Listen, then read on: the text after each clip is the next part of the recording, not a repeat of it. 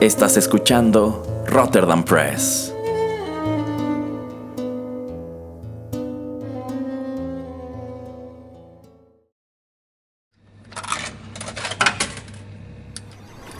Los videojuegos han deleitado tus sentidos en la pantalla y ahora lo harán en la radio a través de su música.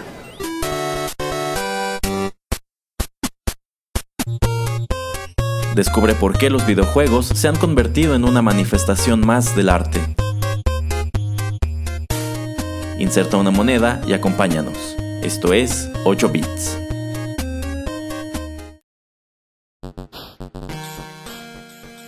Hola amigos, qué gusto saludarlos en la emisión número 32 de 8 bits, un acercamiento a los videojuegos a través de la música.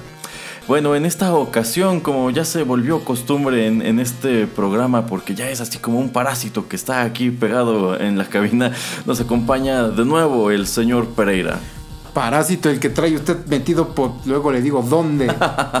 Qué acusación tan terrible, señor Pereira. ¿Cómo, le va? Muy bien, muy bien. señor Pereira, lo veo diferente. es que me, di un poquito de sol, yo creo que es eso. Ah, mire. Las vacaciones, ah, me, las vacaciones me hicieron bien. Ah, miren, el señor Pereira se va de vacaciones y yo estoy aquí trabajando duro como un esclavo en la cabina de Rotterdam Press. Como debe ser. Ah, sí, vale, vale, muy bien.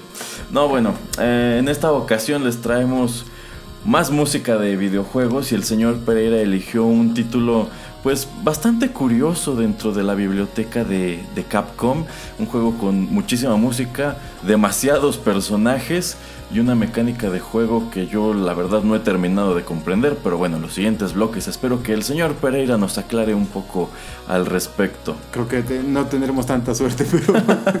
bueno, en fin, vamos con nuestra primera canción y regresamos a platicar.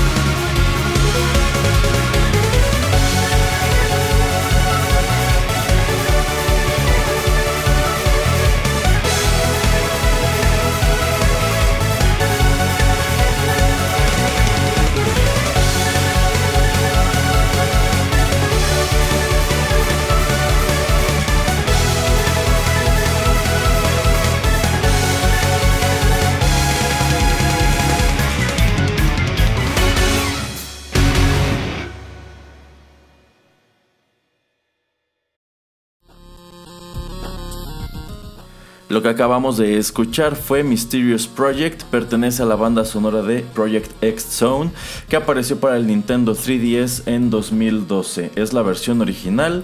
La música de este juego fue escrita por Naofumi Tsuruyama, Takuya Hanaoka y Kayoko Matsushima. Mire usted. Sí, qué, dato tan interesante, señor Pereira. sí, sí, así es.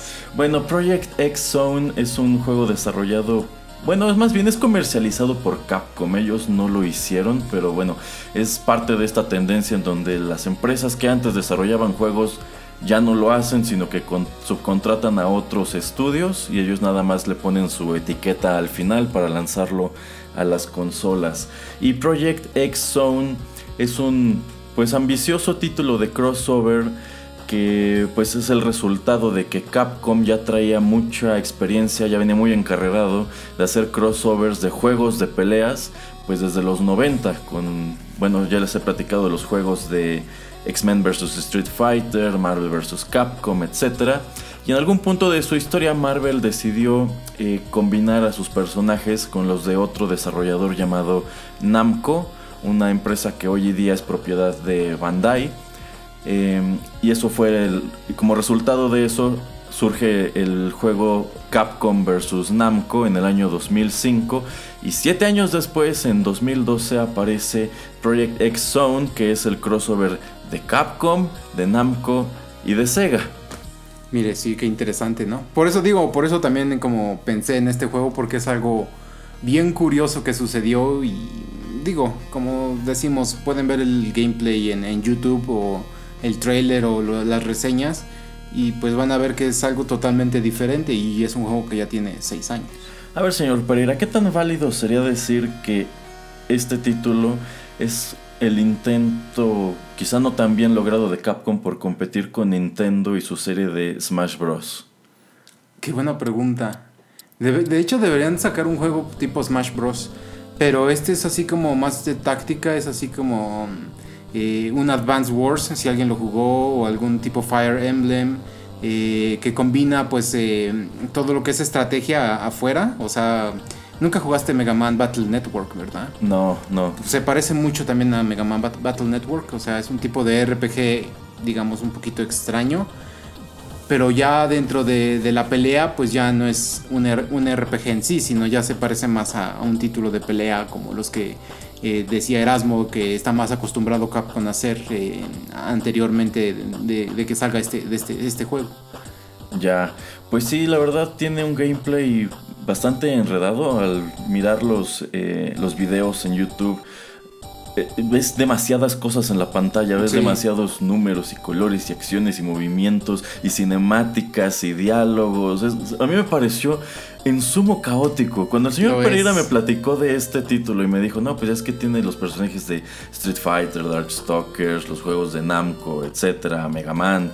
Yo me imaginé que era un título estilo Smash Bros. En donde pues ya tomabas personajes de un montón de franquicias y los ponías a pelear unos contra otros.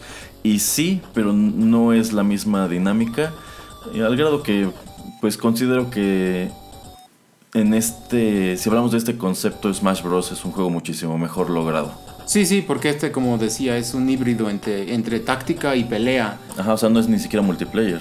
Este, no. Mm, bueno, eh, pues vamos a escuchar más música y regresando eh, les contamos otro poco sobre Project X Zone y les voy a compartir una anécdota también un tanto curiosa sobre Namco.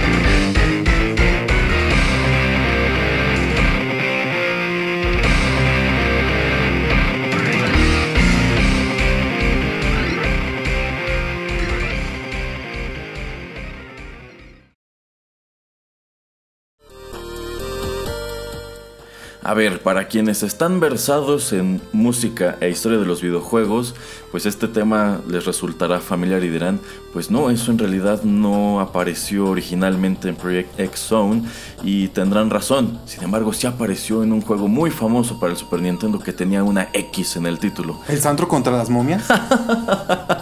no, señor Ah, Pereira, intente de, intente de nuevo. Este. Tenía una X. Tenía Ay, una X. Solamente una, no tres, señor Pereira. Ay, usted y su mente libidinosa. No, señor Pereira, en el Super Nintendo jamás existieron ese tipo de contenidos. Bueno, por lo menos en el continente americano. Eh, Mega Man. Mega Man X, exactamente, la primera entrega de esta famosísima franquicia en el Super Nintendo. Pues lo que acabamos de escuchar es el tema de Zero, el otro personaje principal de este juego. Y bueno, eh, Project X Zone tiene la peculiaridad de contar con tres compositores. ¿Sabe cuántos tuvo Mega Man X, señor Pereira? ¿Cuántos compositores? Sí. Eh, ¿Uno? Cinco. Ah, sí. Sí, a ver, en la cajita, en los créditos del juego, Ajá. eh, la música se atribuye a Setsuo Yamamoto, Makoto Tomosawa, Yuki Iwai, Yuko Takehara y Toshihiko Horiyama. Que de hecho Yuko Takehara es este, una compositora que lleva mucho tiempo en Capcom y tiene bandas sonoras muy padres. Pues ¿sabe qué voy a hacer? Voy ¿Qué a hará? llegar a la casa, voy a agarrar la caja de mi Mega Man X y voy a ver si en verdad usted tiene razón o no. No le creo, señor Pereira, que usted tenga la caja de Mega Man X. Ah, la tengo. No le y me haré una fotografía. Yo, yo- yo le diré por qué no le creo que la tiene, señor Pereira. Ah. Por- porque sucede que en los años 90 Nintendo, como empresa preocupada por el medio ambiente, empezó a empaquetar Ay, sí. sus videojuegos en cajas biodegradables que no iban a durar más Ah, de mire, 7 años. mire. Así que deje de engañar al público, señor Pereira. Me haré mi foto, me haré mi selfie. ¿Y y sabe por qué tomaron esta decisión? Ajá, a ver. Bueno, pues porque cuando estaban utilizando los empaques de cartón normales, había una tremenda problemática en China de que los pandas se estaban ahogando porque las confundían con bambú, entonces se les atoraba en el pescuezo y se morían. Ay, mire. Ajá, entonces... Qué consciente el gobierno chino para de- detener ese tipo de No, no fue, no fue el gobierno chino, fue Ah, ¿no? Nintendo, señor Ay. Bueno, todavía mejor entonces. Sí, todavía mejor. Pero bueno, eh, Zero es uno de tantos personajes que aparecen en Project X Zone. ¿Cómo cuántos aparecen? Son más de 90. Mire usted. Eh, y esto nada más abarca los que puede, los que, con los que se puede jugar, porque hay muchísimos otros que nada más son incidentales, como estos que aparecían en los fondos de Street Fighter echando porras. Eh, sí tiene una variedad de personajes espantosa. En lo que respecta a Capcom, pues encontramos personajes de Mega Man X, Resident Evil, Street Fighter, Darkstalkers, eh, Sinosaga, que no recuerdo si ese juego si era de Capcom o de Namco o de Bandai, no lo sé. Eh, y bueno, hay muchísimas otras propiedades de Namco y de Sega, como Sakura Wars, que es la verdad es la única que ubico. Em, y bueno, la mecánica consiste en que el jugador tiene a su disposición duplas, es decir, equipos que ya están predeterminados por el juego, como podrían ser Mega Man X y Zero, o Chris Redf- Redfield y Jill Valentine de Resident Evil. También por ahí tienen algunos crossovers medio sacados de la manga, como Dante, el protagonista de la serie Devil May Cry, y Dimitri de la serie de Darkstalkers. Eh, situaciones así, entonces. Eh, como ya nos dijo el señor Pereira, es un juego que tiene elementos de RPG que de pronto parece hasta como un juego de mesa, como quizá un Mario Party, pero que en lugar de tener jueguitos divertidos, tiene stages de- donde pues tú controlando a esta dupla enfrentas a pues una variedad de enemigos y mm, pues así hasta que terminas el juego. Sí, así es. Y También tiene personajes de Tekken, también de eh, Ghost and Goblins. Ah, es Eh, verdad. Sí, sí. De, de todos lados tiene. Sí, vamos, este, incluso le comentaba al señor Pereira que hay aquí series de las que yo no tenía idea. Yo estoy seguro que son títulos que solamente son conocidos en Japón. Sí, es lo más seguro que sean populares. Ya ves que en esa época, bueno, en los noventas, sobre todo yo creo que en la era del Super Nintendo ah, hubo muchos juegos que, por ejemplo, yo veía en la revista, en la de Club Nintendo, Ajá. y que te decían, ay, ojalá que lo traigan, y muchísimos de esos, pues, claro que nunca llegaron. O sea, ellos hacían el, como que lo checaban, o a veces que iban a ellos a Japón y hacían un reportaje, eh, te enseñaban algún juego de allá, pero decían, pues, quién sabe si llegue, pero se ve bonito o se ve chido, ¿no? Entonces, puede ser que muchos de estos juegos de, Namco no hayan, no hayan este, pues, cruzado el charco. Así es. ¿Y sabe algo también curioso del roster de personajes de eh, este juego, señor Pereira? El hecho de que tenga a Mega Man, pero no tenga Captain Commando. Sí, ¿Por qué? Pues porque ya les he dicho, Captain Commando es la mascota de Capcom, pero no, lo usan para nada, lo cual me parece absurdo. Entonces, en realidad la mascota oficial sería Mega Man. Sí, sí, y súper usado y lo, es el reconocido, o sea, una cosa es que la empresa siempre haya querido como eh, tener, como dices, a Capitán Comando como su personaje principal y otra cosa es lo que a la gente le gusta y lo que la gente adapta. Pues sí, curioso. Bueno, eh, vamos con más música y regresando ahora sí les platico la anécdota de Namco.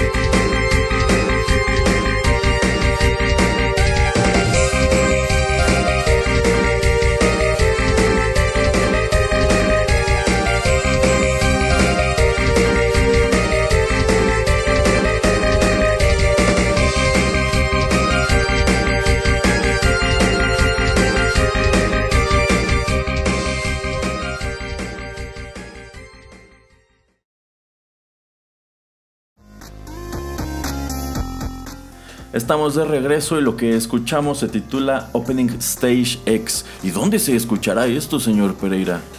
Cuando son los créditos, cuando ya acabaste el juego. No, no, intente de nuevo, señor Ay, maldita sea. Este, cuando vas a enfrentarte al tercer jefe. Mm, no, ese es el third boss battle. Me doy. No, como el título sugiere, señor Pereira, esto se escucha en el opening stage, es decir, en el primer stage. Ay, mire. Cuando usted, le pucha start al juego y empieza, es donde se escucha. Ay, mire qué interesante. Cada día se aprende algo nuevo. Ajá. Y bueno, esto forma parte de la banda sonora original de Project X Zone. ¿Nos, ¿nos puede repetir a los tres compositores de él? No. bueno, no lo haga, señor Pereira, está bien. Son tres jóvenes empedernidos japoneses. Ah, sí, estoy seguro que lo son. Bueno, Namco. Eh, bueno, a los gamers más veteranos este es un nombre que les suena. Namco es una empresa que desarrollaba juegos eh, pues desde tiempos del NES. Y las maquinitas. Y de los arcade también. Pero ahorita me estaba diciendo el señor Pereira que esta empresa en realidad surgió en los años 50. Eh, y bueno, Namco es la contracción de Nakamura Manufacturing Company. Sí. ¿Y sabe qué manufacturaban ellos, señor Pereira? No, dígame. Bueno, eh, ubica, bueno, seguramente el público y usted ubican esta, e, estos juegos, estos pequeños juegos mecánicos que luego están presentes en centros comerciales o supermercados eh, que son como para niños y les echas una moneda y se mueven para arriba, para abajo, para adelante o hacen alguna gracia, ¿no? Durante unos segundos. Que es un avioncito o una abejita o así. Exacto. Para que el niño no esté así fregando por, por durante dos minutos. Exacto, señor Pereira. Bueno, eso es lo que hacía Namco Mire, originalmente. mire, eso es lo que ellos manufacturaban. Y a mí siempre me ha parecido muy gracioso eh, el lugar en donde solían, o bueno, todavía suelen situar este tipo de juegos en Japón. ¿Dónde? En las azoteas de los centros comerciales. Ok. No tengo idea por qué, pero del mismo modo que usted puede ir al, al centro comercial, a lo mejor allí tiene una islita con 5 o 7 de estas cosas. Ajá. En Japón las ponen en las azoteas. ¿Y por qué? No tengo idea, pero, pero es algo que me he percatado en, algunos animes que luego pues suben... que, bueno, pues igual tienen como su terraza para que subas a comer o a tomarte algo como su food Pero, court. es- ajá, pero está hasta y allí es, ajá, está hasta arriba Ya. y ahí es en donde ponen estos juegos. Mire, qué interesante. Sí, siempre me ha parecido muy curioso que Sí, los digo, porque aquí, allá. aquí siempre es en las, eh, bueno, entradas, salidas de... Sí, sí, en donde, de el niño, en donde el niño puede verlo y empezar a hacer berrinche para que lo suban. Ajá, y, aquí- y allá es así como más privado. O sea, en verdad tienes que ir, no sé, a esto. Tienes a- que subir. sí. Exactamente. O sea, vas específicamente a eso. No te lo encuentras por No, no, casualidad. Qué interesante. Pues sí, señor Pereira, ya lo ve.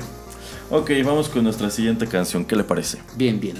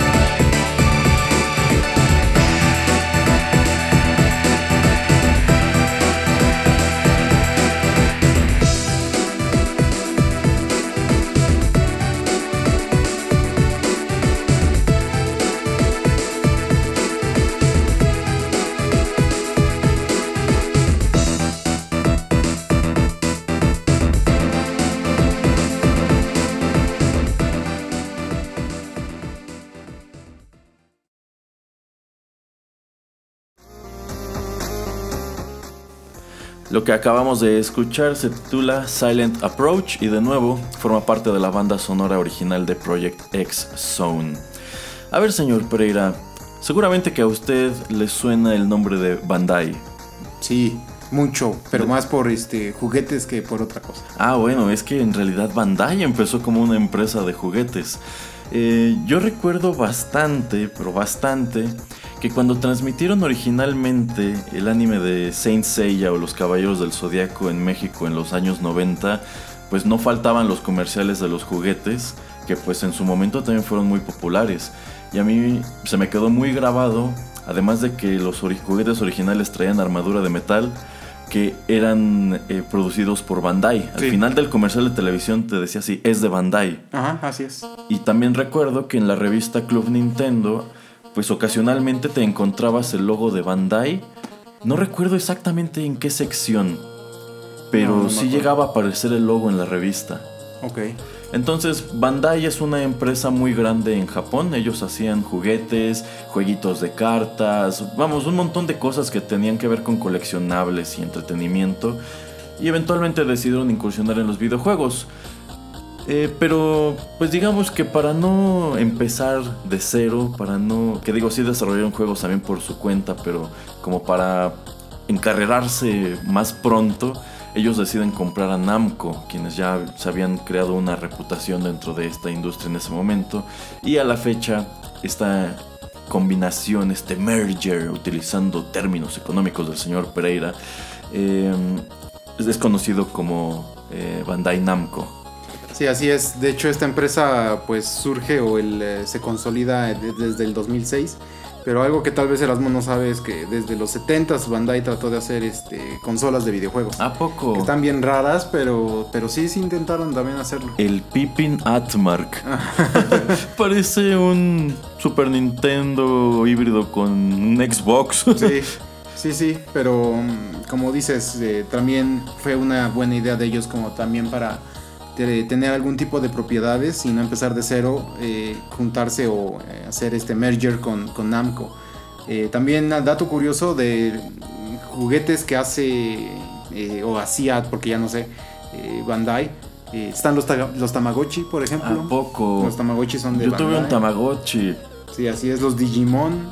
¿En serio? Sí, Órale. eh, como decía Erasmo, pues este de los caballeros, eh, Godzilla, Ok. eh, Gundam, Órale. ajá, entonces digamos que era de, esos son de los famosos que, que por ahorita estoy revisando que, que hacían Bandai. Órale. Qué curioso. Pues sí, eh, no, no, no tenía idea de que Bandai en algún momento hizo sus propias consolas. Quizá no es de- tan de extrañar porque bueno, aquí en México nosotros estuvimos bastante familiarizados con las consolas de Nintendo. Allí más o menos con la, con la de Sega o las de Sega. Eh, sin embargo, en Japón y en Estados Unidos existieron muchos otros sistemas. Ah, bueno, y también aquí en México el Atari, pero eso ya fue muy, Sí, muy no, es, atrás. es de muy- los, ajá, ajá. es de antes de... Pero a, a mí algo que siempre me ha sorprendido del Angry Video Game Nerd es la cantidad de consolas que él tiene y que de esta Ah, sí, manera tú sí, te sí, enteras sí. de, en serio existía Ajá, sí, toda esta variedad, todas estas empresas trataron de subirse al ring con Sí. Nintendo y todas fracasaron, por cierto. Sí, pues sí, no me sorprendería que a lo mejor por ahí tenga un episodio en donde precisamente aborde esta consola de Bandai. sí, mira, Bandai también desarrolló juegos para Nintendo, bueno, para el primero, como Dick Tracy, fueron ellos. Órale, Eh, ese juego estaba horrible. El de Galaga también es de ellos. Ajá, Eh, Street Cup, ¿alguna vez lo jugaste? no tengo idea. Creo que alguna vez el, el Angry Video Game lo, lo jugó. Ajá. Este, algunos de Dragon Ball también los hizo. Ah, eso, ellos. eso no es de extrañar, ajá. Y entonces, pues sí, digamos que han tenido cierta presencia eh, a través de los años, pero pues también todos los que son de Digimon también los desarrollaron ellos. Ujú. Eh, pues sí, es bastante curioso esta empresa, ¿no? Y como vemos muy, muy seguido, como pasó con, con, eh, con Rare, que también se juntó con... Con Microsoft. No, pero Bu- antes... bueno, a- a- Rare era de Nintendo y Nintendo se la vendió a Microsoft. Ok. Y bueno, también este, en algún momento Rare se fusionó con otra empresa que se llamaba Trade West. Ajá, ajá. Ajá. Sí, entonces a lo que voy es que hay, hay demasiada consolidación. Y por ejemplo, tienes una empresa gigante que como es Electronic Arts que compra y compra eh, desarrolladoras. Ajá. Ajá. Bueno, ya antes se me iba a olvidar lo que, lo que mencionaste en el primer bloque acerca de que Capcom le pone nada más como de sticker para vender. ¿No se te hace como que tal vez puede ser como en las películas Paramount o Warner Sí. Brothers que son distribuidoras más que desarrolladoras? Porque ya ves que es otra, otra casa productora la que ahora sí que realiza eh, en este caso la película y en este y en nuestro género pues el videojuego Y nada más es Capcom en este sentido el que ya tiene los canales de distribución entonces es nada más como decir pues nosotros somos como lo, la, ahora sí que como la sombrilla o la, la cosa que está que, que está mandando a todos los mercados este producto es Exacto. lo que pensé Sí, sí, es algo así, pero ¿qué le parece, señor Pereira, si entramos en detalles de eso después de nuestra siguiente canción? vamos vamos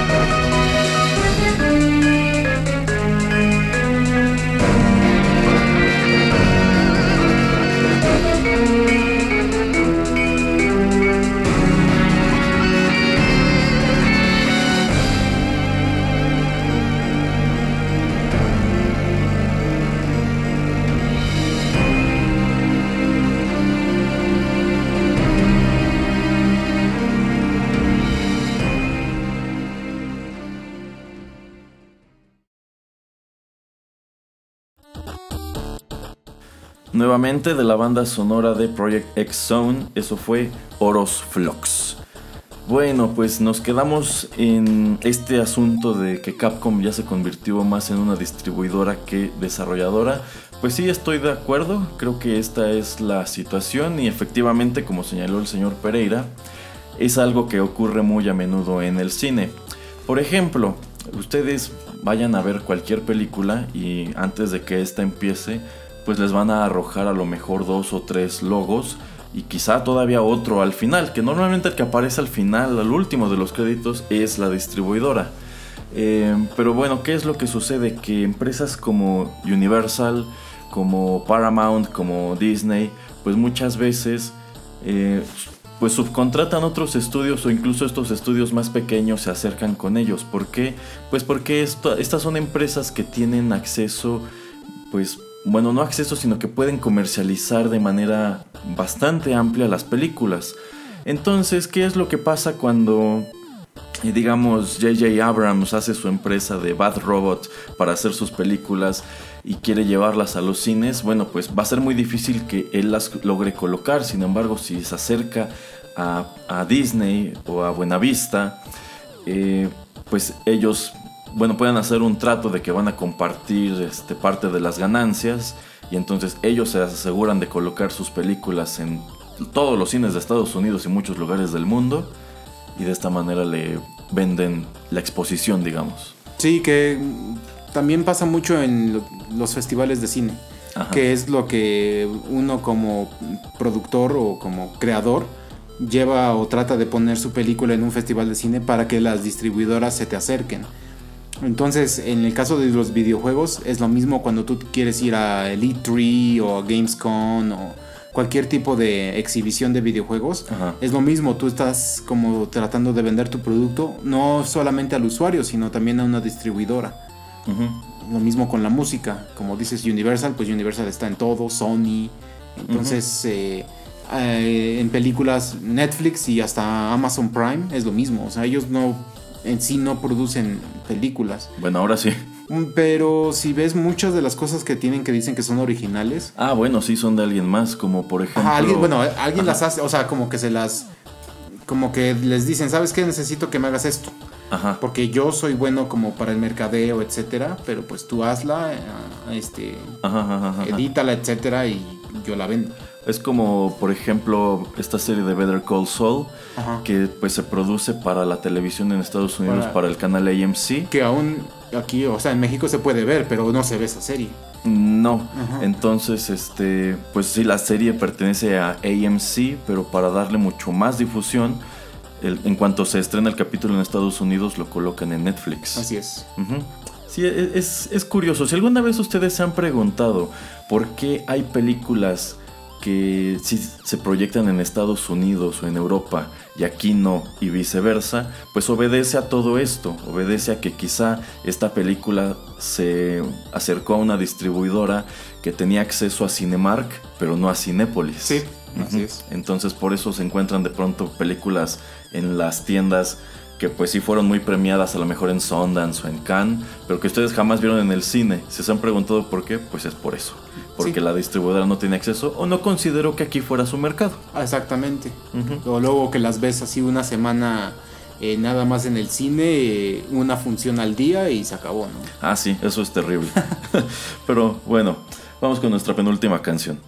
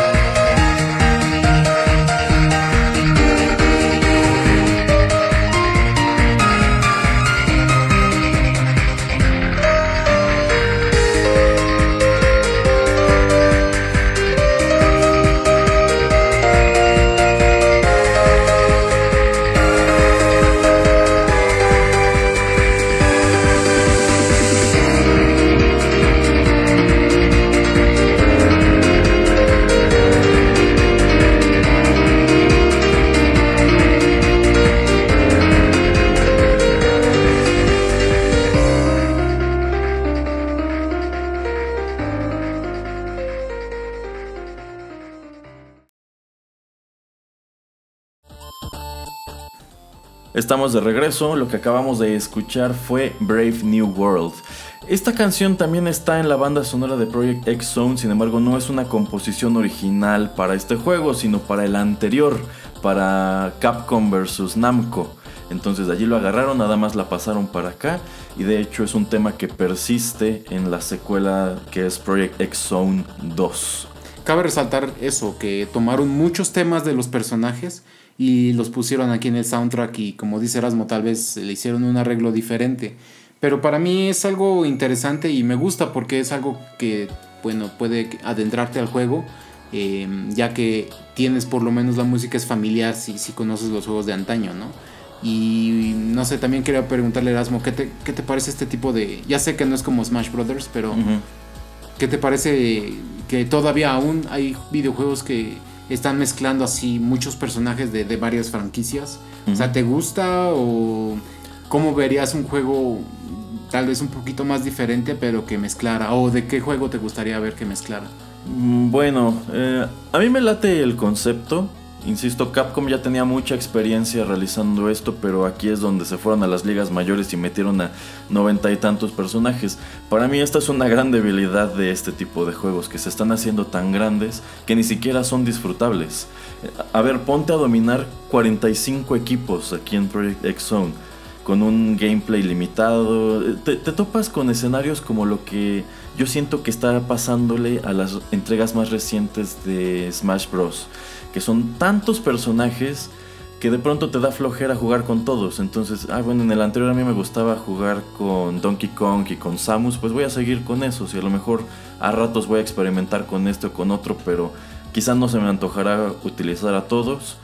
Eh, y a lo mejor ni siquiera tienes tiempo si te lo propones. ¿Por qué? Pues porque en realidad hay tantos títulos allá afuera que a veces uno de plano no quiere meterse tanto, sino que dices, pues, ¿sabes qué? Voy a jugarlo de principio a fin. Una vez no voy a desbloquear todo ni voy a comprar contenidos descargables y hasta allí. ¿Por qué? Pues porque ya el mes siguiente sale el nuevo título de X cosa y ese me atrae más. Y quizá con ese tampoco me voy a clavar tanto. Yo, bueno, en esa, por lo menos en esa parte, yo lo veo más a futuro eh, con todo lo que son esports. De que va a haber gente que, como dices, ok, pueden ser, no sé, en el próximo de Smash, creo que van a ser como 40 personajes o algo así. Más o menos, sí. Entonces, eh, si tú te quieres especializar en dos, tres peleadores, pues esa va a ser la estrategia para cuando quieras competir contra otra gente, de que tú lo domines. Y digamos que también puede ser adrede para que no puedas tú dominarlos a todos. Entonces tengas que escoger algunos, a, una pequeña, a un pequeño bonche de ellos. Y entonces eso como que hace más atractivo como deporte, o sea, como competencia, tal vez hace más atractivo el juego. En ese aspecto tiene razón, sí. Pero por ejemplo hay otros títulos que han aprendido de ese error de saturar al jugador con personajes como Mortal Kombat. Eh, después del tercer Mortal Kombat apareció un título llamado Trilogy, en donde tienes a tu disposición a todos los personajes que existían dentro del universo Mortal Kombat hasta ese momento. Y años después, me parece que, que posterior al lanzamiento o del 8 o del 9, hicieron todavía otro juego recopilatorio en donde pues podías jugar como con 60 personajes distintos. y no fue algo bien recibido. Porque de pronto te aventaban, bueno, como te meten también a los personajes impopulares, de pronto decían, pero este por qué nadie le gustó, ni siquiera lo pasaron de un juego a otro precisamente porque nadie jugaba con él y para qué me lo ponen allí. Entonces digamos que me están metiendo ya mucha basura dentro del juego en nombre de la nostalgia. ¿Y qué hace Mortal Kombat para el siguiente título? Te avienta un roster pequeñito, así como el de Mortal Kombat 3 y pues poco a poco han ido lanzando más personajes, pero siento que se volvió un juego mucho más compacto precisamente como resultado de la mala recepción de estos juegos titánicos, que insisto, a mí la verdad no me encantan. Sí, no, es como dices, digo, son preferencias, a mí tampoco me gusta tener que escoger.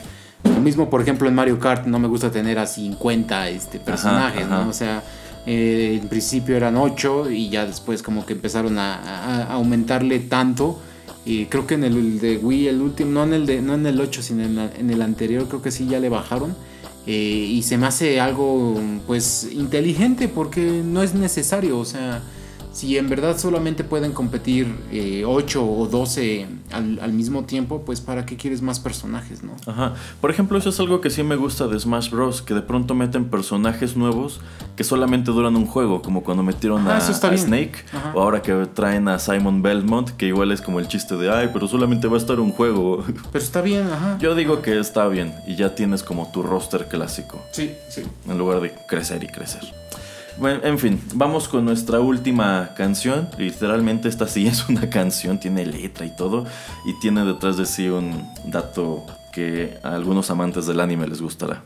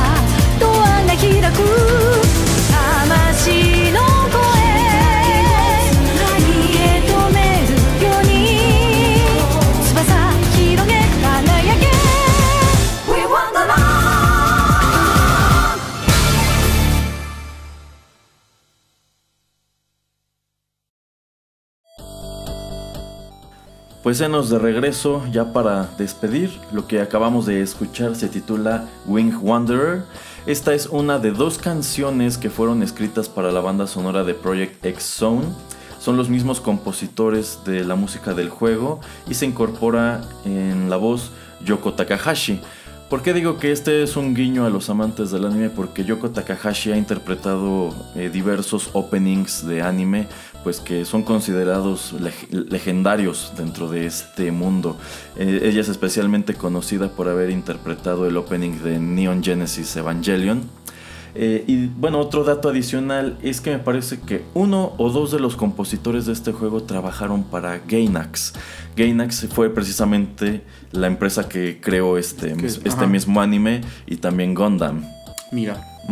Sí, sí, digo, porque Namco hacía los de Gundam, entonces. Ah, ah y, Bandai los juegos, este, los Sí, este, sí, entonces. Sí, vamos, en el mundo de las cosas japonesas, esto es así como una producción enorme. Lo fue, sí, sí, sí, lo fue. Eh, a pesar de eso, eh, pues yo lo que leí es que este juego tuvo eh, comentarios bastante divididos. Hubo quienes les gustó, a quienes no tanto. Pero bueno, fue tan exitoso en lo que respecta a sus ventas que ya tuvo su secuela. Y pues me decía el señor Pereira en el corte que viene el tercero. Sí, hay planes de hacer el tercero. Digo, es una buena idea. Tal vez si el gameplay lo mejoran, lo hacen un poquito como dice Erasmo, no, no tan atascado en la pantalla, eh, es una buena idea porque mm, a mí se me parece como las peleas cuando estás contra los, eh, en tu equipo contra el otro equipo, bueno, los equipos malos, el enemigo, se me figura un poquito a lo que era King of Fighters, un poquito las peleas. O también, bueno, lo mismo que son las peleas tipo eh, estos juegos que eran Namco contra Capcom, etc. y entonces yo creo que si hacen un buen híbrido, la gente le va a gustar, aunque sea la tercera entrega. Exacto, algo un poco menos caótico. Eso es lo que yo percibí al ver el gameplay de este juego, que es muy caótico. Sí, sí, lo es, la verdad lo es. Pero bueno, eh, con esto llegamos al final de nuestra emisión número 32. Esperamos la hayan disfrutado. ¿Algún último comentario, señor Pereira? No, no, pues gracias por escucharnos y ojalá les haya gustado la música digo como no, no sé si podemos recomendar el juego por todo lo que hemos dicho, pero échenle un ojo, o sea, es por lo menos es curioso. Sí, sí, vamos, no es E.T. para el Atari. no, no, no, no, bueno, eh, señor Pereira, ¿qué escucharemos en la emisión 33 de 8 bits? Pues para no salirnos del sistema del 3DS y no salirnos del año que fue, es del 2012 este. Ajá. También para no salirnos del, del, año vamos a escuchar Kid Icarus Uprising. Ok, ok. Este es un juego también con muchísima música y música muy buena, así que no se pierdan esta emisión. Pues por nuestra parte es todo, muchísimas gracias por escucharnos y nos saludamos muy pronto en más contenidos de Rotterdam Press. Bye.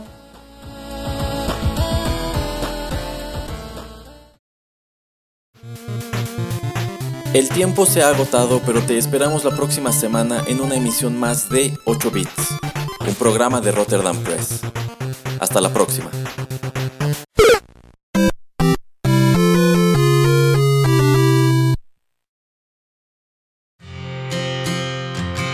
Continúa escuchando Rotterdam Press, radio como hecha en casa.